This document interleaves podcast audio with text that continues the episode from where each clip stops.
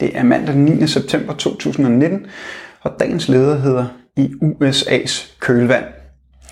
For kort tid siden blev statsminister Mette Frederiksen hyldet internationalt som en stærk kvinde, der havde sat Donald Trump på plads.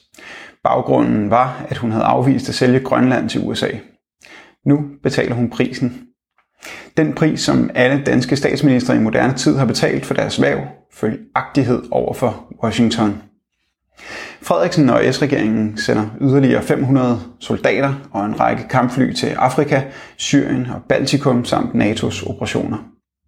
Regeringen åbner samtidig op for at sende et krigsskib til Iran, og at samarbejdet med USA og NATO skal styrkes i en ny sikkerhedspakke. En frigat med 175 besætningsmedlemmer skal sejle med den amerikanske flåde. I USA's kølvand skal danske soldater stolt forsvare Trumps interesser. I Afrika skal de danske soldater blandt andet ledes af den tidligere kolonimagt Frankrig. Danmark tager ansvar, siger udenrigsminister Jeppe Kofod. Det kan vi godt tillade os være stolte over, lyder det begejstret fra forsvarsminister Trine Bramsen. Det minder om stoltheden, når Lars Løkke Rasmussen triumferende tweeter til Trump, vi har mistet lige så mange soldaters liv som jer. Stoltheden ved villigt at støtte USA's og NATO's forsøg på at opretholde sit herredømme. Frederiksen og hendes forgængere taler om at vise ansvarlighed. Det handler om et endnu stærkere operationelt samarbejde med vores vigtigste sikkerhedspolitiske allierede, forklarer statsministeren. Men USA og Trumps imperialisme er den største forhindring for fred i verden. Det er USA, der har startet de fleste krige, og landet vil gøre det igen, ofte med NATO som rambuk. Resultatet kan vi se i de ødelagte samfund i Irak, Afghanistan og Libyen.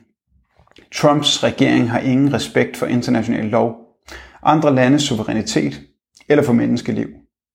Den øgede militarisering, som støttes af et flertal i Folketinget, blandt andet for at plise tyrannen i det hvide hus, øger risikoen for endnu mere krig, i første omgang med Iran.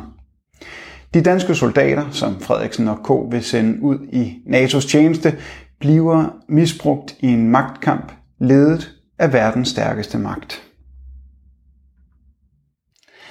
Du har lyttet til dagens leder fra Arbejderen. Abonner på vores podcast på iTunes eller hvor du ellers hører din podcast. Du kan også klikke ind på arbejderen.dk for meget mere journalistisk indhold. Du er også velkommen til at følge Arbejderen på Facebook, Instagram eller Twitter, samt tilmelde dig Arbejderens daglige opdatering på Messenger. Vil du i kontakt med Arbejderens redaktion, kan det ske ved at sende en mail til redaktion Tak fordi du lyttede med.